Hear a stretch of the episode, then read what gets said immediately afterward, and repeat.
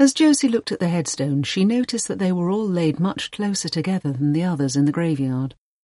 Their noticeably different formation intrigued Josie. She scanned the dates of death and saw that they were within the brackets of the six-year nightmare that had changed the world they lived in forever.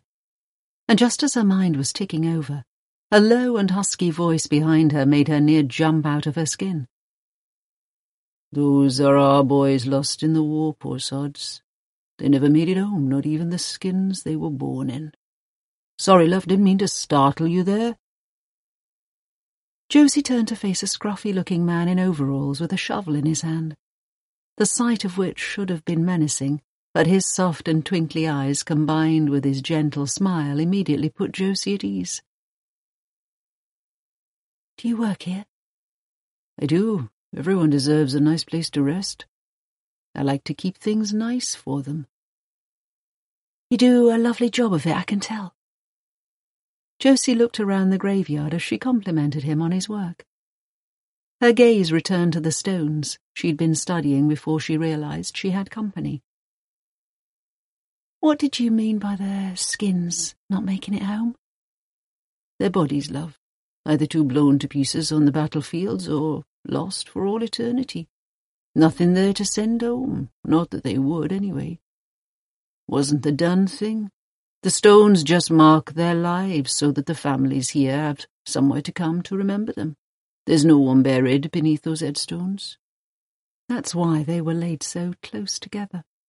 A reason so sad Josie had to stop her mind thinking about where these men might be, alone on the battlefields, somewhere, dust among the dirt now.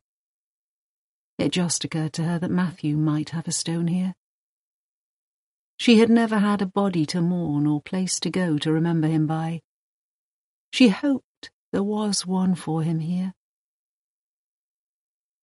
Is there a stone for Matthew Williams here? He nodded and led Josie away from Dylan's headstone and towards one a couple of yards away.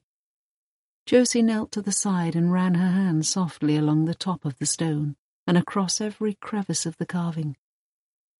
She looked around at the other headstones close to Matthew's. The village was aching with loss.